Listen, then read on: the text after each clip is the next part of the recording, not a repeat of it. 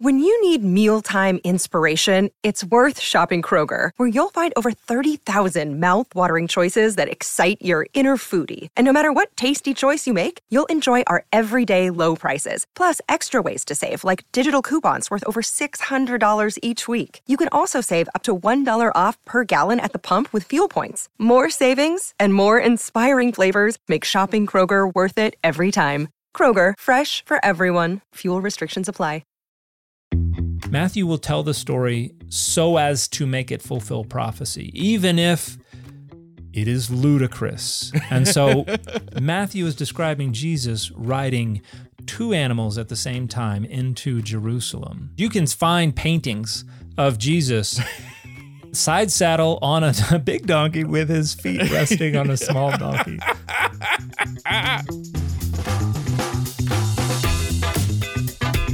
Hey everybody, I'm Dan McClellan. And I'm Dan Beecher. And you are listening to the Data Over Dogma podcast, where we increase public access to the academic study of the Bible and religion, and we combat the spread of misinformation about the same. How are things, Dan?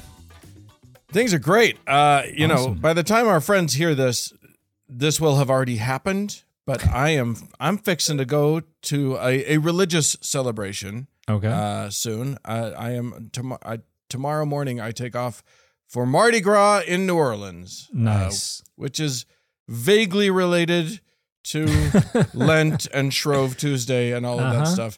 Uh-huh. I will not be celebrating any of those things, but nope. I will be celebrating some amazing amazing Cajun food yeah. and some uh, some pa- parades and such. So I, yeah. I'm stoked. I'm excited. Come back with no beads.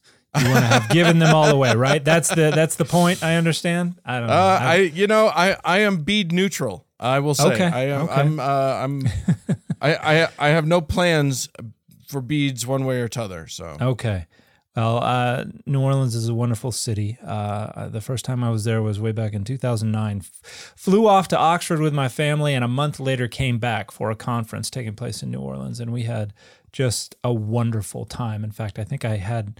We went to find a, a restaurant downtown New Orleans on Thanksgiving. Mm. Uh, we found a little hole in the wall. Best mac and cheese I've ever had. Love in it. My entire life, yeah. Love it. Just don't go in August. it's very it's very hot and muggy. Though. Oh, I can so. imagine. Yeah, no, I'm. Um, I uh, I don't like when the mosquitoes could carry you away. Yeah, yeah. Uh, that's, that's that's less appealing. Yeah. I uh, I scratched those places off my list when I'm looking for a place to go. Speaking of less appealing, yes. Uh, today's show's an interesting one. We're diving headfirst into one of the one of the roughest things to uh, to square in the Bible. And that's and that's saying something. That's we've, saying something. We've, tr- we've yeah. engaged a lot of uh, a lot of rough topics uh, yeah, on this show true. so far. Yeah, but this one's real, real tricky. Uh, we're going to talk genocide, friends, okay. and uh, that's going to be fun. And if we have time for it at the end, we'll do a little sorbet uh, course, a little palate cleanser, a little palate cleanser, and we'll uh, we'll, we'll we'll give you Jesus's uh, petting zoo.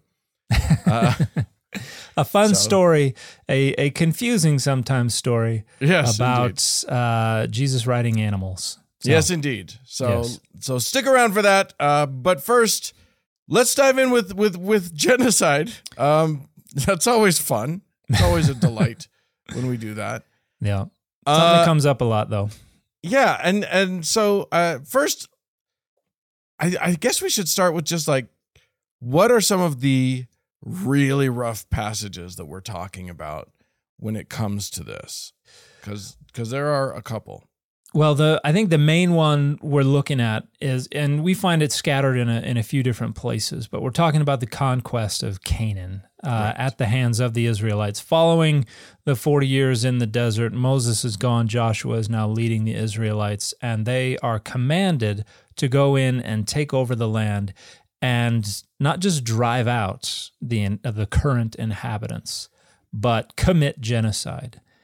And uh, kill everything that breathes, man. Yeah, woman, and we're not child, just talking animals. about yeah the animals. That that was the part that was like, yeah, man, that we're getting rough. Like, and there's a, and there's a, a logic to this. First thing I want to point out is that um, most of the the stuff that kind of champions this genocidal um, appropriation of this land is coming from the Deuteronomistic literature. So this is something that's being written toward the the end of the seventh century B C E and is having layers added to it over the next couple of centuries.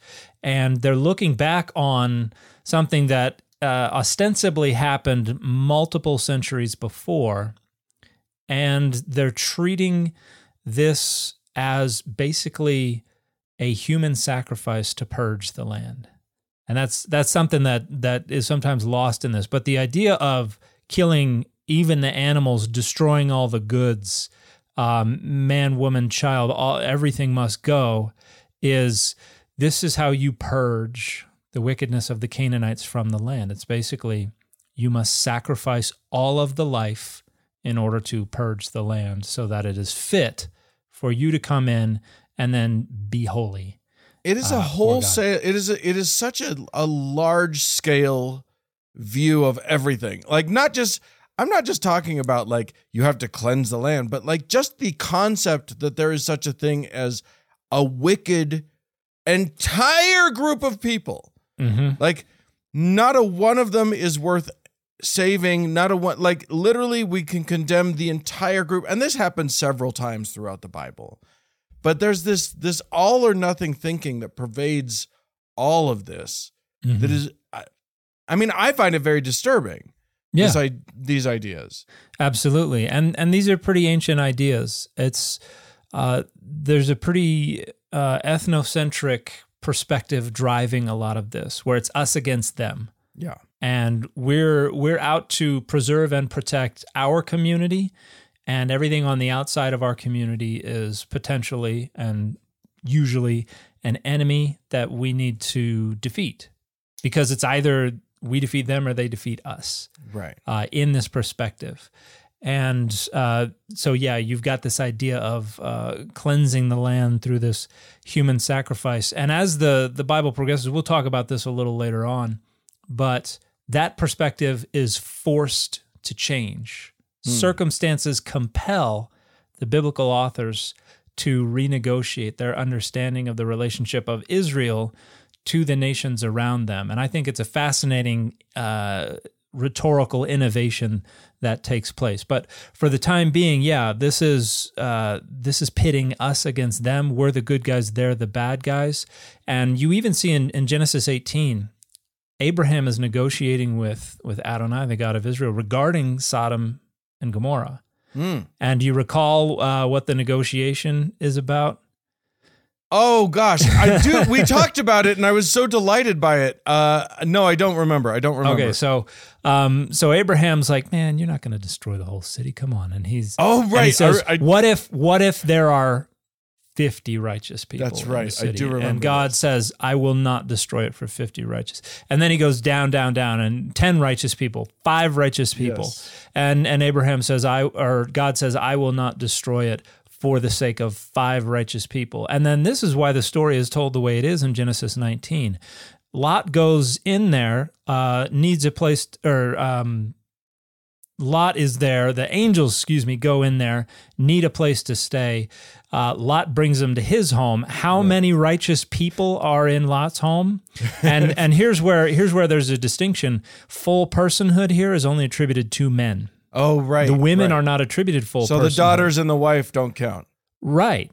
It is Lot, and it is two uh, men who are betrothed to his daughters. Not yet married, but betrothed, uh-huh. which adds up to three righteous people. And so guess what? That's not five.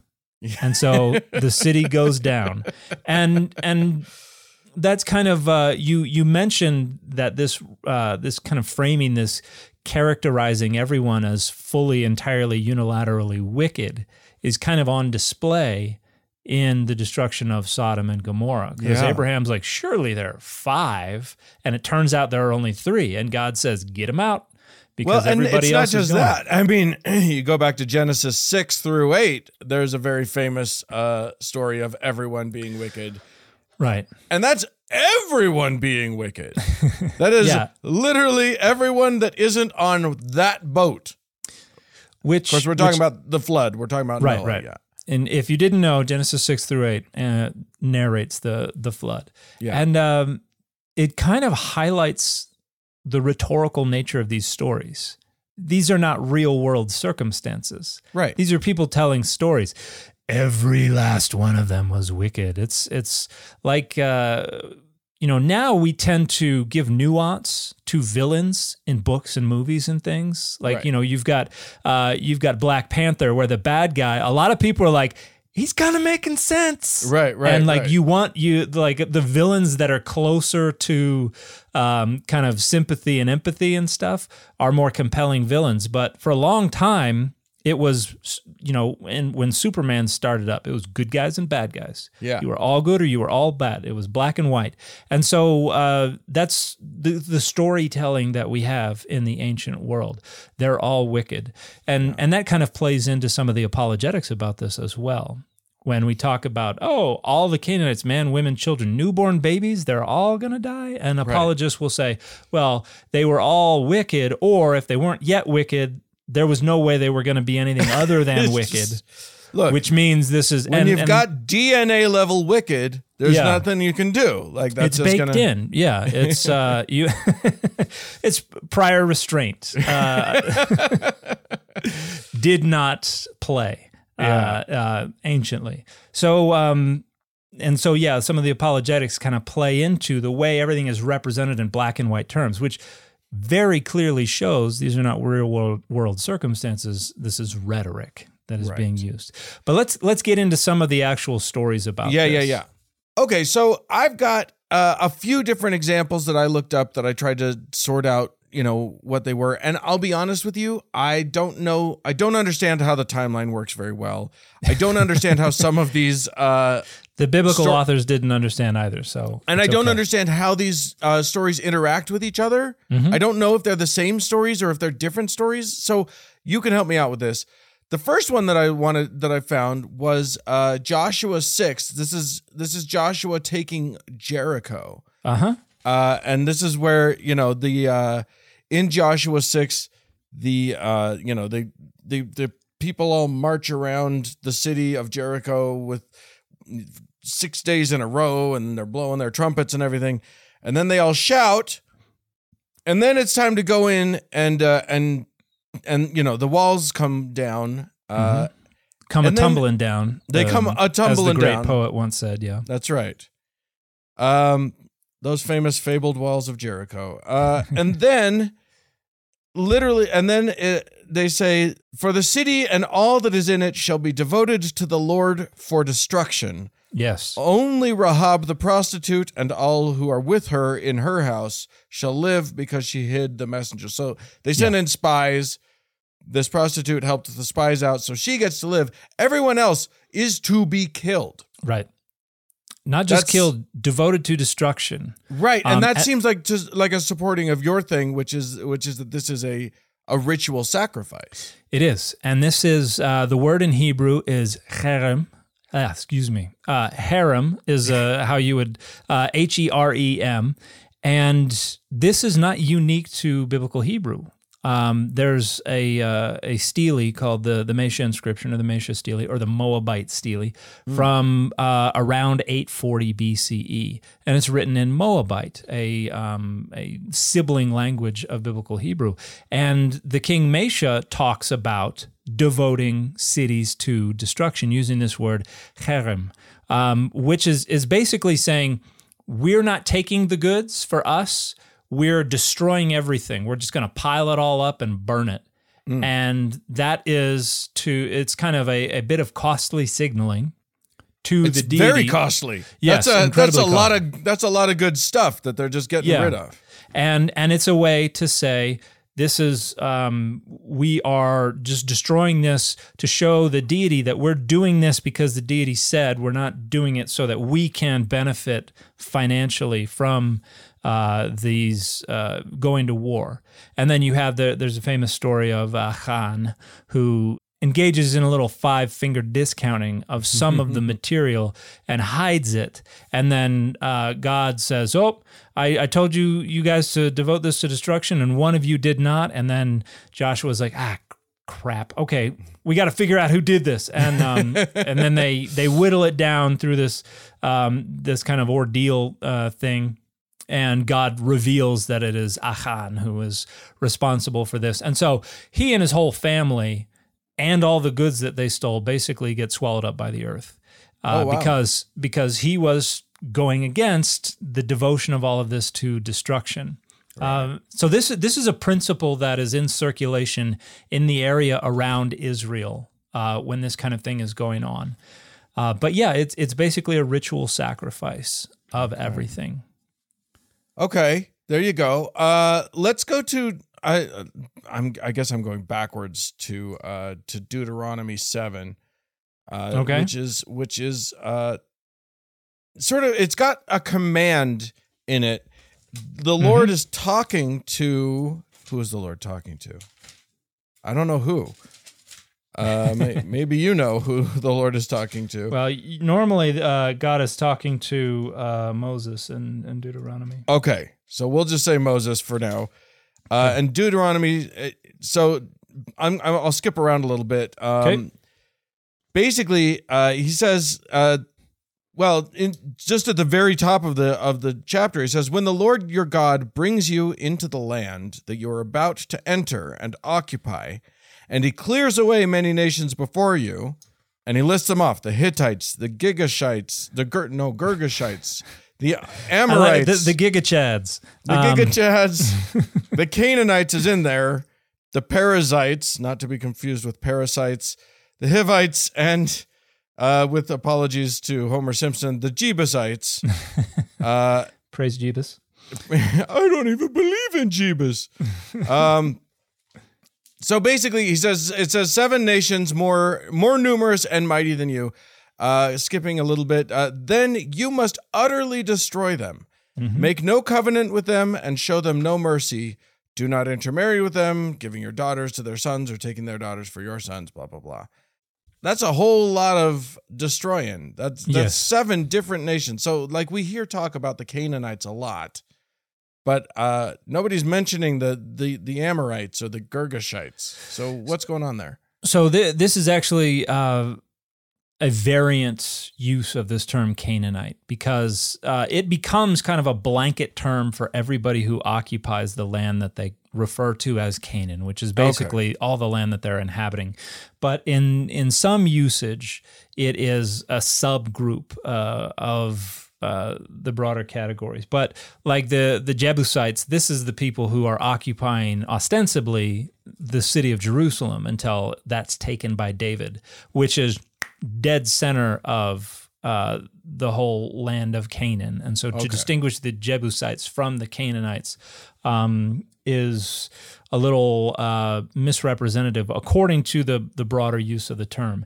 And so you've got the Deuteronomistic Uh, author here, uh, probably just trying to come up with seven names mm. because seven represents completion, perfection. So if you can destroy the seven nation, um, I, I won't sing the song because I understand we can get in trouble for singing the, songs. The White but, Stripes? Yes, the White Stripes song. Um, but if you destroy the seven nations as God has commanded, that is, you're perfectly fulfilling Uh, God's requirements, and then you've perfectly cleansed and purged uh, the land. And so that's what that strikes me as. And again, this is coming from the period of Josiah or after, mm. uh, which is looking back almost a thousand years on what they imagined happened. And so it, it's kind of constructing a golden age deep in the past where we were the champions who came in and we were going to rout everybody.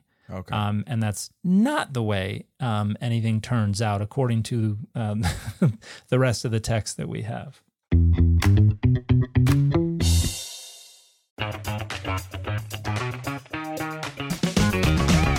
Hey there, I'm Dylan Lewis, one of the hosts of Motley Fool Money. Each weekday on Motley Fool Money, we talk through the business news you need to know and the stories moving stocks on Wall Street. On weekends, we dive into the industries shaping tomorrow and host the experts, authors, and executives that understand them. Tune in for insights, a long-term perspective on investing, and of course, stock ideas. Plenty of them. To quote a listener, it pays to listen. Check us out and subscribe wherever you listen to podcasts.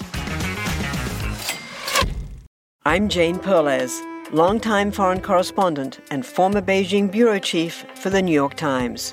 I've been a foreign correspondent in lots of places, Somalia, Indonesia, Pakistan, but nowhere as important to the world as China. I mean, China is not dropping anti-democratic paratroopers into Montana. But of course, we did see things like the weather balloon slash spy balloon riveting the whole country for a week. This is Face Off, an eight-part series in which we'll take you behind the scenes to key moments in the tumultuous U S China relationship. We'll speak with a diplomat, a spy, a tech reporter, a U S admiral, even Yo-Yo Ma. Plus, my pal and noted China historian Rana Mitter joins the conversation. We'll look at what's driving the two nations apart and explore whether anything can help bring them back together.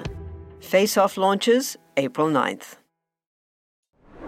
Well, why don't you... Look, what I've got is a whole bunch of different scriptural references to the same kind of idea. So will you okay. just tell us the story uh, that we're referencing here and just sort of give us the, the oh, broad man. strokes? Well, like you said, there what? are different stories. Okay. So when we look at, um, and we talked a little bit, we've done an episode on on the priestly uh, source or account yeah. or document. Um, right now we're in D, we're in Deuteronomy. And Deuteronomy is one of the main sources that that came together to create the Pentateuch. But the Deuteronomistic project extends well beyond the Pentateuch. It includes Joshua, Judges, Samuel, Kings. And so the majority of, of all of that is being brought together by the Deuteronomists, who are influencing how these stories are being told. And so when we go into Joshua and Judges, we're actually going to see the Deuteronomists um, preserving some earlier accounts while also including their own accounts. And, and this is where I think one of the most interesting things about the story of the conquest is that you have this command in, in um, Deuteronomy seven, but if you go down to verse twenty-two, it says, "The Lord your God will clear away these nations before you, little by little. You will not be able to make a quick end of them. Otherwise, the wild animals would become too numerous for you." And you see this in a couple of different places where it says, we can't just kill everybody because then the land is empty. You have nobody to curate it. It's going to take too long for you to, um, you know, to get your people out there. And so the land, the wild animals will just take over. So it, it's kind of this weird rationalization for yeah. why it's actually going to take a while for this conquest to happen. And so leave those the, guys there until you build up enough people that you can actually take over the land instead of the animals coming in. Yeah. And, It's told in a in a bunch of different ways, but you repeatedly get these like pathetic rationalizations for why something didn't go the way God commanded it. Mm. Um, and so a, a good example is is uh, Judges one nineteen.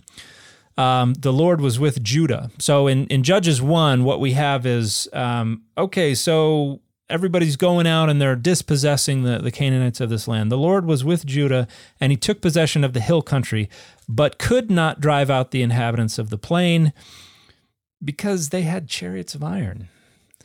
Right. And so the, they cheated. God is, is with Judah, but it's like, God's like, ah, ew, you know what? We're yeah. going to have to regroup because I didn't know they had chariots of iron. that's and that's this not is a fair. Little, this is above I, my pay grade. I call um, timeout. That's not yeah. okay.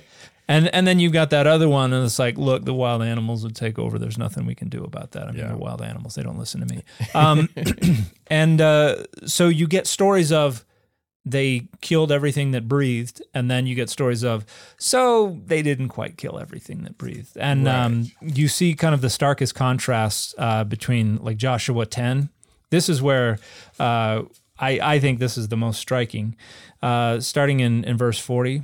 So Joshua defeated the whole land, the hill country, so that's the northern hill country, and the Negev, so that's the, the desert in the south, and the lowland and the slopes, that's the Shvelah, so that's everything running from the western hill country down to the coastal plain.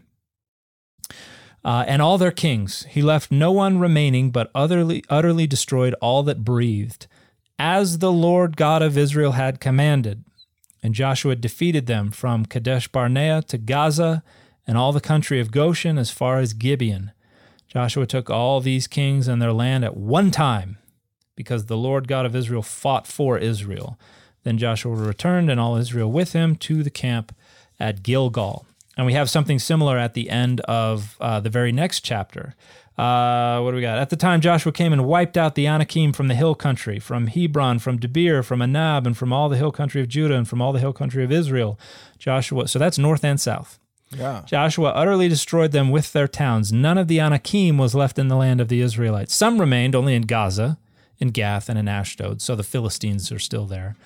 So Joshua took the whole land according to all that the Lord had spoken to Moses, and Joshua gave it for an inheritance to Israel according to their tribal allotments, and the land had rest from war. And now I'm looking at, at this on page three fifty-six of my S B L study Bible, mm-hmm. and then chapter thirteen begins on page on the very next page, so the facing page. Now Joshua was old and advanced in years, and the Lord said to him, "You are old and advanced in years, and very much of the land still remains to be possessed." Oh. So all the land was previously possessed, and now suddenly there's a bunch of stuff that is not possessed. And we can go to um, uh, elsewhere, Joshua seventeen. We have this uh, statement, let's see, verses twelve and thirteen. Yet the Manassites could not take possession of those towns, but the Canaanites continued to live in that land. But when the Israelites grew strong, they put the Canaanites to forced labor, but did not utterly drive them out. And we have a, a number of uh, references, uh, even in Judges one, to this idea that they didn't quite do what the text said they did. Mm. Uh, when Israel grew strong, they put the Canaanites to forced labor, but did not, in fact, drive them out. Huh. And so we, I, I think what we have here is this rhetoric about this this um, legendary, idealized past where we came in and we just wiped them out. Right. It, it was epic. And then you've got others who are like, dude, they're still around. We kinda just, have you guys and, noticed something weird? Yeah, like uh, we still live story? around Canaanites. and uh, and... And there are apologetic attempts to say, well, no, when he said all the land, they're actually just talking about the land that goes from this side of this hill, and then it is this includes this city but doesn't include the, and and people try to parse it apart to right. try to insist that it is still perfectly accurate, and it doesn't work. Um, it it requires inventing scenarios that are not in evidence. Right. In order to insist, well, it's not impossible right. that all of these agree. And and so we've got a collection of conflicting texts. Uh, and and I would argue that the the genocidal ideal is something that is being invented in a much later time period. And is there any like uh, archaeological evidence that something like this happened? You see, you see a lot of destruction layers. What uh, they usually um, they'll call them destruction layers. Conflagrations uh, is is the two dollar word for this uh, in a lot of the sites that are mentioned in these narratives, but they don't line up with the timeline and they don't fit any broader um, conquest narrative. Okay, uh, and so most likely there were just fighting that went on in these places, and sometimes towns got destroyed. And yeah. um, it would be a pity for something to happen to this hey, beautiful for something to happen city. To the, yeah, um, real nice, t- real nice town you Amorites got here. But like Jericho, you know, the, depending on how you date uh, Moses and the Exodus and everything like that, there's a window of time in which Jericho was supposed to have been destroyed, and archaeologically, it doesn't seem to have been inhabited huh. uh, anywhere in that window. Okay. And there were walls that were knocked down before that window begins, and then they built it up again after that window. But during that window, um, it was either uninhabited, or if it was inhabited, it was not fortified. Well, that would uh, and, make it and, easier for Joshua. If, yeah. if there's no one in there, you can take that city pretty easy. Yeah. And well, th- that's probably just him trying to make sure that his budget doesn't de- get decreased for the following year. It was right? like, look, we had, it took us seven days. We had to, and we, you know, the, all the costs, it just, we need this much money next year as well. Um, when in reality, they were like, hey man, you can have it. This is, yeah. um, there's not even a wall. Um, so the conquest narrative is not supported by the archaeological data. Okay. And in, within the history of scholarship, you started off everybody kind of just presumed the historicity of these accounts. In fact, the whole field of biblical archaeology began with, the saying is, a spade in one hand and a Bible in the other, where they would go try to dig up these places that were mentioned in the Bible to prove the historicity of the Bible. And as it progressed and as methodologies were refined and matured, and as people um, figured out how to treat this more uh, as a science than an apologetic endeavor, we developed better principles, and we got to the point where this was no longer tenable, the idea of this conquest. And so you had a bunch of yeah, theories the, pop the up. The maturation of the science was a bad idea. It was a clear.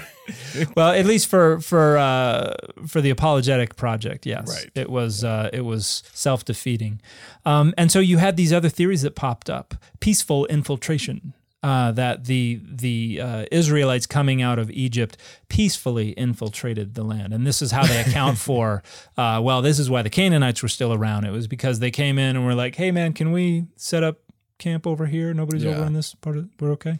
Um, and uh, then you had this other uh, idea of a peasant revolt. It's like, well, peaceful infiltration isn't violent enough to account for um, all the violence in the text. So let's have a peasant revolt where it's it's local people. They're not coming from outside. They're from inside, but they just decide, you know, we're not going to take it anymore and rise up, and we're going right. to defeat um, the overlords. And and these days, Uh, I think most scholars, most archaeologists would say none of those really work. It's probably a bunch of small-scale things kind of took place across the whole spectrum. Probably some people conquered some towns. Probably there was some uh, peaceful infiltration. But for the most part, the nation of Israel and the tribes of Israel were already living in the land, and it was just a matter of slowly kind of developing a concept of some kind of identity, a shared identity that then became a nation. And later down the road, they were like, well, where did this nation come from? Well, let's say it came from conquest. Um, so it's it's the development of a a mythos, a myth, a foundation myth about where we came from and why we have a right to this land. And unfortunately, genocide was the foundation of uh, of this myth. Well, let's talk a little bit about that. Um, you know, we've talked about apologetics for various things. I, I read a bunch of apologetics about just that, the genocidal nature of of this conquest. Mm-hmm. Um, uh, my favorite of which, or rather, my, the one that I'm absolutely giddy about presenting to you begins with the with I'll just start reading. Okay. Uh, this is from, and I have not heard this yet. You mentioned no, no, no. you were going to spring I'm, I'm, something I'm on I'm going to spring so. it on you. This is from table talk magazine dot com. Uh, that old that old Cannard. Okay. Yeah, um, I don't, I don't know that one. Um, I'll skip down to my to the one that I know you're going to respond the best to. The, your, this one I think you'll find this convincing. Mm. Merriam-Webster defines genocide as... Strike one. Strike one, the, the, the, the defining of words. Uh, and the use it, of Merriam-Webster, too. Right, like, exactly, that, yes. Uh, like, this the, is a sacrament talk that somebody... Yes, giving. Exactly. Yeah, please don't start any talk. Uh, your, if your TED Talk starts with Webster's Dictionary defines... Anyway, this they say that it defines genocide as the deliberate killing of people who belong to a particular racial, political, or cultural group. Now, I find mm-hmm. that to be a fairly useful way of talking about this. Uh, but this this apologetic goes on to say, basically, uh, they say, well... Uh, genocide, defined in this way, is the intentional destruction of a people, uh, of a people group, because of their race, politics, culture, or religion. And since you can't say that the destruction of Canaan was because of their race, uh, the culture, or religion, uh, then it's not it's not genocide. So we win. it's it, literally they basically say, see, it wasn't because of race, so you can't call it genocide. The other thing that I wanted to, to but ref- it was right. Well, okay, so talk about that first. Okay, so um, race anciently meant uh, your ethnic group, which mm-hmm. it could mean just what language you spoke. It could mean what city you lived in. It could be uh, you know, what society you identified with. It wasn't based on skin color. That is an invention of medieval European hubris, right. but uh, it absolutely was, because they're saying wipe out the Jebusites. So that's an ethnic designation. Right. Therefore... Uh, and, and it's not saying, uh, the text is not saying, I want to wipe them out because they're Jebusites and I just, uh, you know, a Jebusite stole my girlfriend in high school. It's, it is um, identifying the object of this genocide via their ethnic designation, which would right. still qualify even if uh, one were um, so uh, senseless as to accept a dictionary definition as as adequately delineating the concept. Um, but it, it it's still saying, it, it's kind of like how apologists are going to respond about uh, what Trump did to uh, Miss Carol. Mm. They're go, they'll say, hey, hey, hey, it they didn't find, it wasn't rape according to the official state definition of rape because she didn't know if it was one thing or the or the other. Right. And yeah. um and it's like, okay, he still sexually yeah. assaulted her. Yeah, against you, you her haven't will. gotten you haven't gotten yeah. very far in uh, in ameliorating this issue. And yeah, and I think you, that that was my issue with this apologetic, was that, like, even if you can find a way to skirt around the problem of feeling icky about the word genocide being yeah. applied to something that the good guys in the Bible were supposed to have done, you still haven't addressed the problem of the good guys in the Bible yeah. doing something that is, at least by most modern standards, morally reprehensible.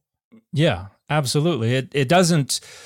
It doesn't resolve the issue. It doesn't make uh, the deity any less genocidal. It just says, well, uh, technically it wouldn't be genocide. It would just be the mass murder of an ethnic group. Be- um, you know, even if we yeah. accepted the argument that it wasn't based yeah. on their ethnic identity, which it explicitly was. Yeah. So um, yeah, that that doesn't work at all. And one that I've heard, I don't know if you were going to get to this one, but the one that, that makes my blood boil is the one that uh, is used to respond to the idea that, uh, you know, in, in Numbers we have um, the uh, the statement where they're, uh, I think it's the, is it the Ammonites? That they're, um, Numbers thirty-one, I believe we have, yeah. Um Moses became angry with the officers of the army, the commanders of thousands and the commanders of hundreds who had come from service in the war. Moses said to them, "Have you allowed all the women to live? These women here, on Balaam's advice, made the Israelites act treacherously against the Lord in the affair of Peor, so that the plague came among the congregation of the Lord. Now therefore kill every male among the little ones, and kill every woman who has known a man by sleeping with him. But all the young girls who have not known a man by sleeping with him, keep alive for yourselves." And and this is basically saying we are taking captive the virgin women as sex slaves. As spoils of war. Yes. And and folks will say, well, better that than just being left alone. And uh, you know the and other ar- the other argument is well well they were the only ones who were not guilty of seducing all the Israelites in this affair of Peor, which actually never says anyone ever seduced anyone. Uh, but they'll say, so it's the virgins who were not guilty of that, so they're keeping them alive because they're actually the only innocent ones, even though it also says to kill all the males, old and young, and they were not guilty of any such thing either. Yeah, two-year-olds are, it's it's hard to find a two-year-old guilty of anything, really. Oh, yeah. um, and and so the, the apologetics here are are despicable, because they, they try to take something like this and use comparative measurements to try to say, well, at least they didn't just leave them to to starve to death in the, in their own land. Yeah, I mean, look, if you're if you're engaging in an apologetic endeavor, that's fine, but you what what you can't do is try to mitigate the the impact of how bad one thing was by saying it could have been a worse thing. Yeah. That's that's just that's that's an absurdity. Yeah. And it it does not make the awful thing less awful. Right. It's just identifying a worse thing out there. Right. And exactly. you know, there's there's a there's no suffering that is incomparably bad, that there's there's nothing worse than. You're you're always going to be able to point to things that could be worse. And it could be worse is not a defense of God uh commanding that you uh, take girls as sex slaves, or that you commit genocide against entire ethnic groups. Uh, it's just, it's wrong, period. Yeah. The, the apologetics that I find more interesting are the ones that make an attempt to just not to excuse, uh, you know, these actions, but rather to just sort of explain them, or to come up with a reason why it might have happened, or why they mm-hmm. might have thought of it in the ancient times.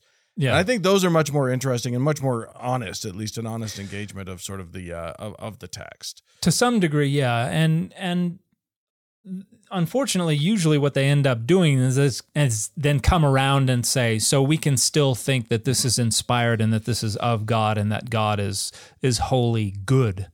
Um, right. And and no, a God that commands sex slavery or that commands genocide is not good. Because, and and here's where there's there's another apologetic that will try to point out that these things didn't really happen, which is somewhat self-defeating, because it's acknowledging that the text is is fiction. Right. And and good on you if you can acknowledge that, but usually an apologetic that wants to defend God for genocide is not one that's going to be open to saying that uh, that the text is fiction. But sometimes right. you, you do see that argument. And and I, I think that's that's a, a, a little more honest, but it still turns the authors into somebody who use the idea of genocide and sex slavery and things like that uh, to kind of pump up Uh, it's it's a, a fictitious pep rally for Israel, to have them thump their chest and say, uh, you know, we were once uh, the big baddies. Yeah, and um, look, look look at how much destruction we can do. Yeah, if we really yeah. put our minds to it, I'm very proud of us. We can we can do. it it does seem like this this concept, you know, just this. If we even if we just look at the destruction of the Canaanites as as described in in these uh, in these books, mm-hmm. it seems like that that is a good enough reason for every Christian to let go of the literal reading of, you know, the the, the fundamentalist idea that the Bible has to be the literal word of God, every word of it true, every word of it good. Yeah. And just see it, at least these parts, as interesting sort of cultural markers, and in, you know, and and sort of an uh, they point to what an ancient group of people believed and what they wanted to have happen, and and there yeah. and it becomes so interesting. But if you have to hold to it as good uh, because it came from the Lord, and there's just no weaseling around the fact that the Lord in these uh, in in these verses said to do something that we can all acknowledge is uh, is not okay. Mm-hmm. Uh, given any other circumstance, it is not okay to do this.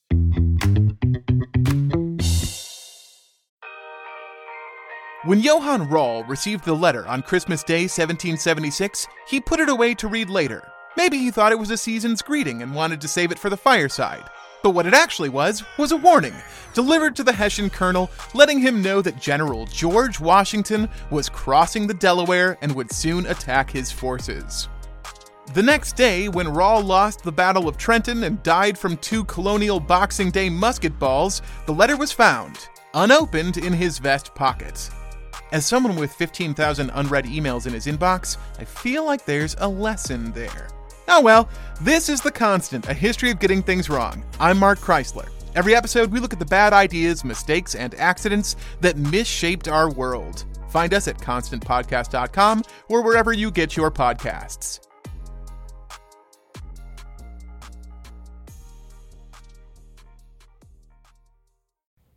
What's something you learned in history class that you feel wasn't the whole truth? Better yet, what's something you didn't learn at all that was omitted completely. That's what I like to call redacted history.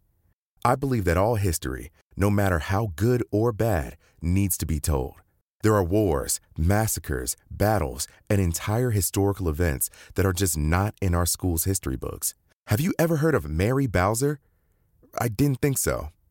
My name is Andre White, the host of the Redacted History Podcast, the place where history's forgotten events, heroes, and villains get their story told, one episode at a time. So come huddle around the campfire with me and get ready to hear the stories that you were robbed of. And get comfortable. We're going to be here a while. The Redacted History Podcast. Real history never dies.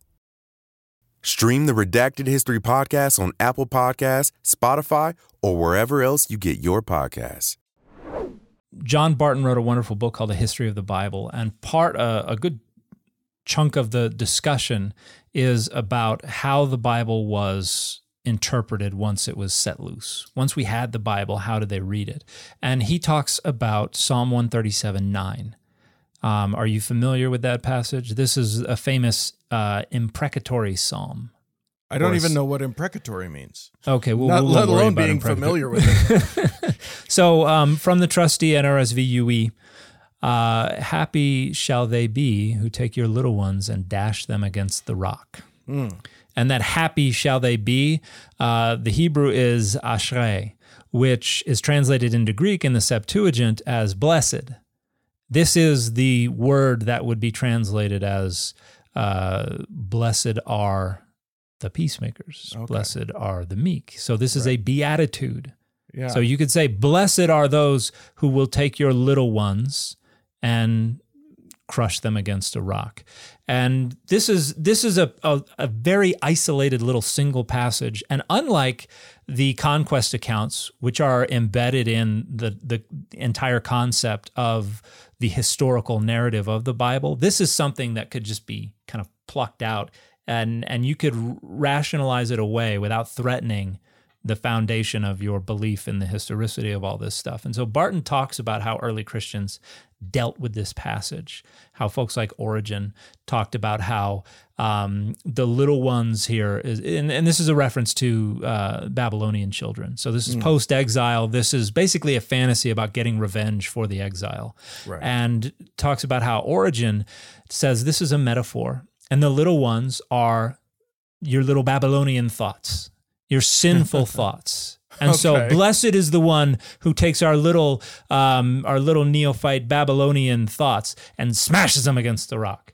Uh, to say, blessed are those who destroy their sinful thoughts. And so this, yes. And so you have this in uh, in early Christian uh, kind of renegotiation with the text. How are we going to think about this kind of stuff? And you have it in, in some of the Jewish discussion, as uh, early Judaism, rabbinical Judaism, as well as talking about Um, how are we going to reconcile these things with our a, a very, very different ethical framework? And this is something I wanted to make sure we brought up. I mentioned at the beginning that uh, a lot of the, these texts are coming from very ethnocentric viewpoints, a very insular, isolationist, separatist uh, kind of notion of uh, of the different people and the different states and nations of the world. And then with the exile, you had something unfortunate happen, uh, or fortunate, depend on your depending on your perspective.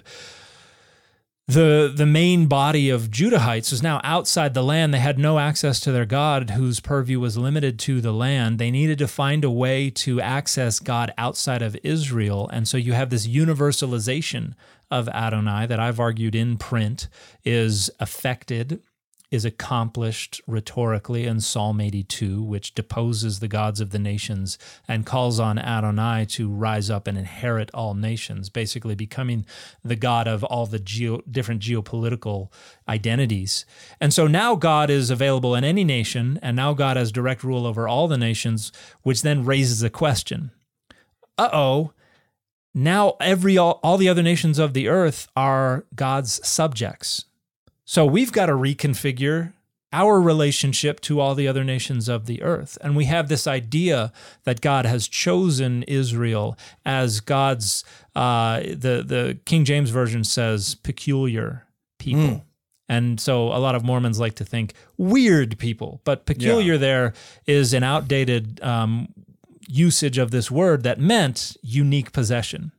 So Israel is chosen as God's unique possession, even though God has concern for and is responsible for the creation of all the other nations of the earth as well. And so now that we have universalized God, we now need to find a way to understand everybody as being God's responsibility and uh, even offspring and things like that. So then we get, oh, all the nations of the earth will come into the, the holy temple and everybody will be converted. And uh, and we get kind of the universalist approach of Deuteronomy, Isaiah, and later texts. And so we go from mine, um, this, uh, this isolationist us versus them, to being compelled to find a way to make them fit in our identity. Right. Um, and by the time of the New Testament, we have this idea uh, where all the nations of the earth are, are under God, and, and everybody can just, you just have to change your beliefs. Nothing about your ethnic identity has to change at all. You just, you don't even have to get circumcised anymore. So you just have to, uh, you know, come to Jesus. So um, that's all it takes. Yeah. And and I think that's a trajectory from a more isolationist, ethnocentric perspective to one that is more universal and less ethnocentric. Unfortunately, circumstances later incentivize Christians to come up with the idea of skin color as uh, as boundaries of race, and uh, right. had to justify all the things that they had to do. So um, well, it's a vicious unfortunately, cycle. Unfortunately, uh, like there's so much of all the things, you know, this... this idea of genocide, and, you know, we've talked about sort of God commanding genocide. We've talked about the flood, Sodom and Gomorrah. That's when God commits genocide himself. Mm-hmm. What it does, the bad thing about it is that it provides cover for a lot of people to do some very horrible things if they yeah. should choose to. Yeah. Uh, and um, so that's the big danger with, it seems to me, with, with taking a literal uh, approach to to these passages. Yeah, absolutely. I think that's an unintended consequence of trying to defend genocide, is then you rationalize genocide, and then right. it becomes acceptable. And the notion that the Canaanites, they were they were evil, and so they're better off dead, is phenomenally dangerous, because yeah. then the people that we dehumanize and the people that we dismiss as holy and unilaterally evil, it becomes a lot easier to rationalize their extermination. Right. And so and just like we talked previously about the chewed gum and stuff like that, and if we mm. talk about people that way, we lead them to believe that maybe it's, I am better off dead. Maybe this was so important that my life is ruined and I am un- unredeemable. And so we have children taking their lives because of these things. Uh, in a very similar way, this rhetoric that strikes me as just an attempt to defend the inerrancy of the Bible and the goodness of God can have this unintended consequence of of making genocide uh, an option in different right. kinds or, of circumstances. Or, or just the killing of evil, of, of people that you deem to be evil. Yeah. Uh, suddenly that's that's seen as on a the good table. Thing. Yeah. yeah, on the table, exactly. Yeah. Well, uh, don't kill anybody. Uh, I don't. It, that, I think. I think we are going to make this uh, the official position of the Data Over Dogma podcast, which is no matter how evil you think they are, you don't get to go into a country and kill all the people of it. And yeah, and I, I would say even that uh, although some Christian nationalists have recently been um, really hyping the death penalty, I would go so far as to say even the death penalty I think is inappropriate. And um, I don't know if you feel the same, but I do. I do. I'm anti. Right. I, I like it. So we're so we're going that far, guys. All right. Yeah, that is uh, the official position of the Data Over Dogma podcast. Boom! There it is. uh, so. Uh, You'll don't worry. We'll give our, our email address at the end when you want to, want to write in angrily at us. Um, should we switch to a, a much sillier uh, topic really quickly? Yeah, let's do. Okay, um, and so we're let's uh, let's do a, uh, a chapter and verse on. Boo, boo, boo, boo. Uh, so where where are we at? Where we this is this is Jesus is coming to Jerusalem. The triumphal entry. We're yeah. we're going we're we're going to the New Testament now. We're uh, yeah. we're we're in Jesus times, and uh, and our friend needs a ride. So we're in we're in Matthew twenty-one. Jesus is uh, coming in, and in fulfillment of this uh, prophecy that we have, um, and let me just pull up the text so I make sure I don't misquote anything. Uh, that would be that Zechariah. Would be yeah, Zechariah nine nine yeah. is is the prophecy, and so in fulfillment of this, which reads, uh, "Your king is coming to you, unassuming and seated on a donkey, and on a colt, the foal of a donkey." So Matthew is the the gospel author who is most concerned to present Jesus as fulfilling Hebrew Bible prophecy to a fault, meaning that Matthew will tell the story, even if it's told differently in his source, and Mark was likely one of the sources that Matthew used. Matthew will tell the story so as to make it fulfill prophecy, even if it is ludicrous. And so when we look at Zechariah nine nine, we have a bit of poetic parallelism. He's seated on a donkey and on a colt, the foal of a donkey. Now, this is actually just apposition. This is kind of poetic apposition. Uh, seated on a donkey, that is to say, right, a colt, the foal of a donkey. So it's repeating and giving more information. Yeah. Now, whether or not the author of Matthew was confused by the Greek translation and understood this as just a simple conjunction, um, Matthew tells the story in a peculiar way, and it's kind of hidden in some translations. Um, mm. Let me open up the King James Version. Okay, so in verse seven, uh, so so Jesus says to them, um, "Hey, go uh, go into this village. You're going to find a donkey and a colt tied up. Untie him and bring him to me." And uh, and and you can see the, you can imagine the disciples kind of looking hesitantly at each other, and Jesus saying, "Don't worry, if anybody says anything, just say the Lord needs them," and wave your hand like that and say, um, "These, you know, these are not these the, aren't the, the, donkeys the animals that for. you are in need of right now." Um, And then it says, "This took place to fulfill what has been spoken through the prophet." And then we get Zechariah nine nine. The disciples went and did as Jesus had directed them. They brought the donkey and the colt and put their cloaks on them, and he sat on them. Yeah. So the King James Version tweaks this a little bit. It says uh, they brought the ass and the colt and put on them their clothes, and they set him thereon. So ah. uh, now, now the Greek preposition is unambiguous. It literally says on them, which means Matthew is describing Jesus riding two animals at the same time into Jerusalem. And can the King I, James just, Version has obscured that a little bit. Can I offer two two ways that this comes up in my head? Because I love both of them. Yeah. The first way that this happens in my brain is it's like, uh, I don't know if you've ever seen in a rodeo where somebody will ride two horses yeah. at the same yeah. time. Except that he's got a saddle. Yeah. Ex- yeah, exactly. Except that he has to do it like uneven bars style with one with yeah. one knee like raised up high because he's on yeah. a, a a colt and a donkey. That's one fun way of looking at it. But my favorite way of looking at it is he rides side saddle on the big one, and the little one is just his donkey ottoman. Footstool, that he just puts yeah. his he just puts his feet up on, and then they they march in that way. So that the latter conceptualization of this event is actually how some Christian artists depicted this, because you can find paintings of Jesus sitting on side saddle on a, a big donkey with his feet resting on a small donkey.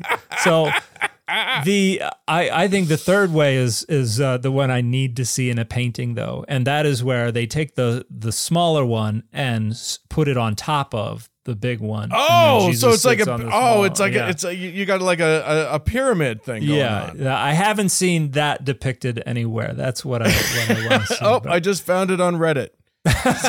Somebody's done it on Reddit. I like it. Oh, there's another one where where like somebody's like put a board between the two animals, and he's sitting on he's riding on the board. He's sitting on the board? Oh, okay. And how does he not slide off? Do they make the animals the same size? Yeah, they're the same size in this okay. one. Okay. Yeah, All so right. they're they're they're already messing with the uh, with the scriptures, tergiversating the scriptures. If you, uh, I use that word every now and then, and every time it like people are like, I did not know that word existed. Um, what, and what the only re- tergiversate. You and that means that to it. It means uh, basically to intentionally misinterpret or to twist or pervert oh, your okay. interpretation of something. And the only reason I know about it is because I used it all the time when I was a missionary, because it's a more common word in Spanish. Oh, okay. And so I, I was like, I, I come back to the States and I was like, Turg- is this a word in English? And I looked it up and it is. And I was like, okay, good. I'm I can use this word. Um, you guys are like, you got you guys don't have that one? You, that's oh, okay. Yeah, that's that's too bad. So, yeah. so what do the other? We've got Matthew doing this. What are the other? Uh, right. They just uh, gospel they just say? mention a single cult. Okay.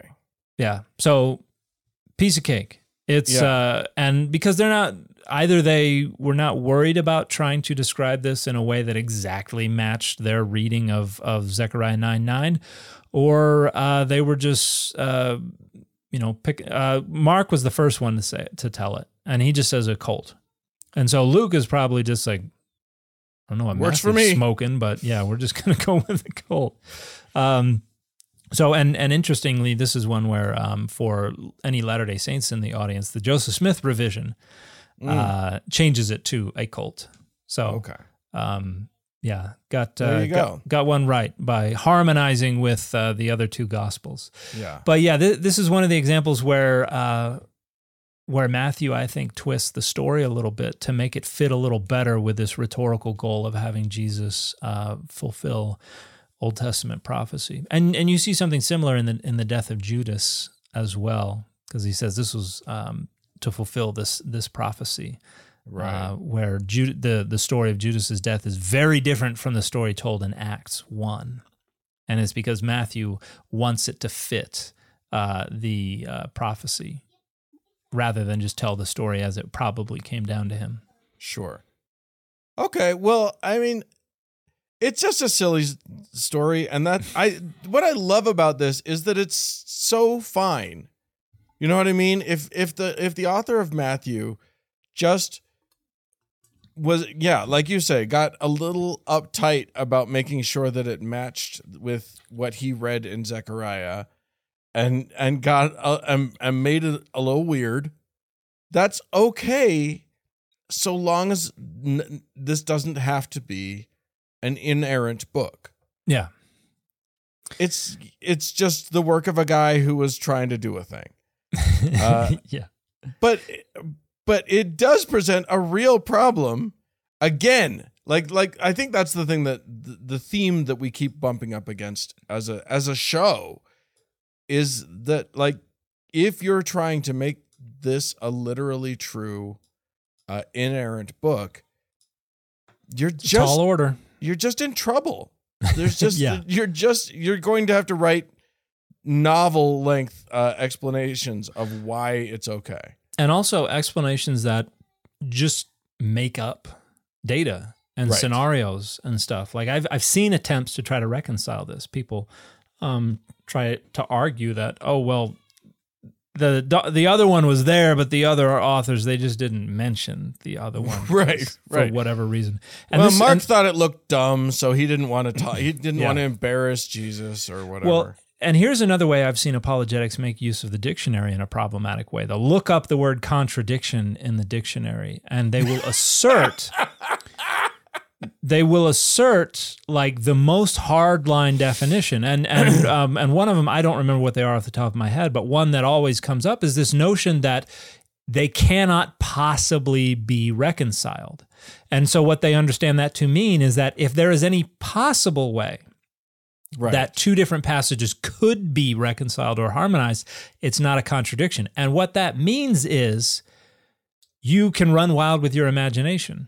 Yeah. The the only limit is physical possibility, which right. means you can have two things that are that are described um, in just totally different ways, but as long as you can imagine and make up scenarios that could render this possible, that means it's not physically impossible. That means it's not a contradiction. That means the text is still univocal. And that is one of the most tortured attempts to try to rationalize away contradictions in the Bible that I have ever seen, leaving aside how much I just hate definitions to begin with. But right. um, But it's so silly when, and you know, you have uh, the deaths of of different kings, where it's like one says he was shot with an arrow and died in uh, in Megiddo, and the other said he was caught hiding out in Samaria and killed on the spot. And they're like, well, he could have run off to Samaria with the arrow in him, and they caught him, and then they took him back to Megiddo, and then there he died. But then they took him back to Samaria, and he buried him in Samaria. And, and like, there are all kinds of tortured, right. tortured attempts to invent scenarios that are not in evidence, just to show that, look, there's a way it could be possible. And um, and my feelings are that if your apologetics are based on, hey, it's not impossible, you're fighting a losing battle, at least to the degree that that battle is aimed beyond the people who already agree with you and are just looking for validation for agreeing with you. If your battle is extending at all beyond that, you are losing. Yeah. Um, I mean, I think that's the point, right? Like, if you've decided, yeah, if you've yeah. come up with a way that makes it work in your head and it's not hurting anybody else, yeah, I w- I'm adding, adding that caveat. But you, usually but, apologists, the apologists who are, are trying to get more out of apologetics, make a living out of it, right. um, are usually trying to perform plausibility, right. perform a scholarly approach. They want not only to communicate to those who already agree, hey, you are you are validated in agreeing, but they also want to make it seem like, they want to gin up the illusion of plausibility so that the people who agree can say, yeah, look, they're actually right. legitimate mainstream scholars, and they're saying this, which means this is a part of legitimate mainstream scholarship, and so this is legitimate scholarship. And, and so they have to perform valid scholarship, uh, even that, if it's actually not valid scholarship. And I think that the thing that you said that I think is most salient to that idea is the presentation of facts not in evidence. Like, yeah. if you're, you you can present all kinds of ways that you could maybe make it harmonize if you squint a little bit and you turn your head and whatever, but you don't get to call that evidence. You don't get to call that uh, a reason to believe your position. Yeah. That's a reason why your position may not be impossible, but that's not a reason to believe it. You're not presenting it, right. anything that is that is useful in convincing someone else. It's not a positive argument for plausibility, probability, certainty. Right. It's just defense against impossibility. Yeah. Um, so, and, and maybe they have defense against impossibility professors at these, uh, against at, the dark uh, the arts. Bible college. Yeah. um, maybe they have those, yeah. maybe they have plant roots that they use to try to gin up scenarios that aren't in evidence, but, um, but yeah, that, that's not, that's not scholarship. Yeah. All right. Well, uh, thank you everybody for joining us on the Data Over Dogma show. We're very fond of data here. Mm-hmm. Uh, if you would like to uh, become a part of making this show go, as well as receive access to an early ad-free version of every episode, you can become a patron over at patreon.com slash dataoverdogma. Uh, if you'd like to reach us, you can do so. Contact at dataoverdogmapod dot com is the email address. Other than that, thank you so much for joining us, and we'll talk to you again next week. Bye, everybody. Data Over Dogma is a member of the Airwave Media Podcast Network. It is a production of Data Over Dogma Media, L L C, copyright twenty twenty-three, all rights reserved. Want to learn how you can make smarter decisions with your money? Well, I've got the podcast for you. I'm Sean Piles, and I host NerdWallet's Smart Money Podcast. Our show features our team of nerds, personal finance experts in credit cards, banking, investing, and more. And they'll help you make the most of your money while cutting through the clutter and misinformation in today's world of personal finance. You'll get clarity on strategies to help you build your wealth, invest wisely, shop for financial products, and plan for major life events. Listen to NerdWallet's Smart Money Podcast wherever you get your podcasts.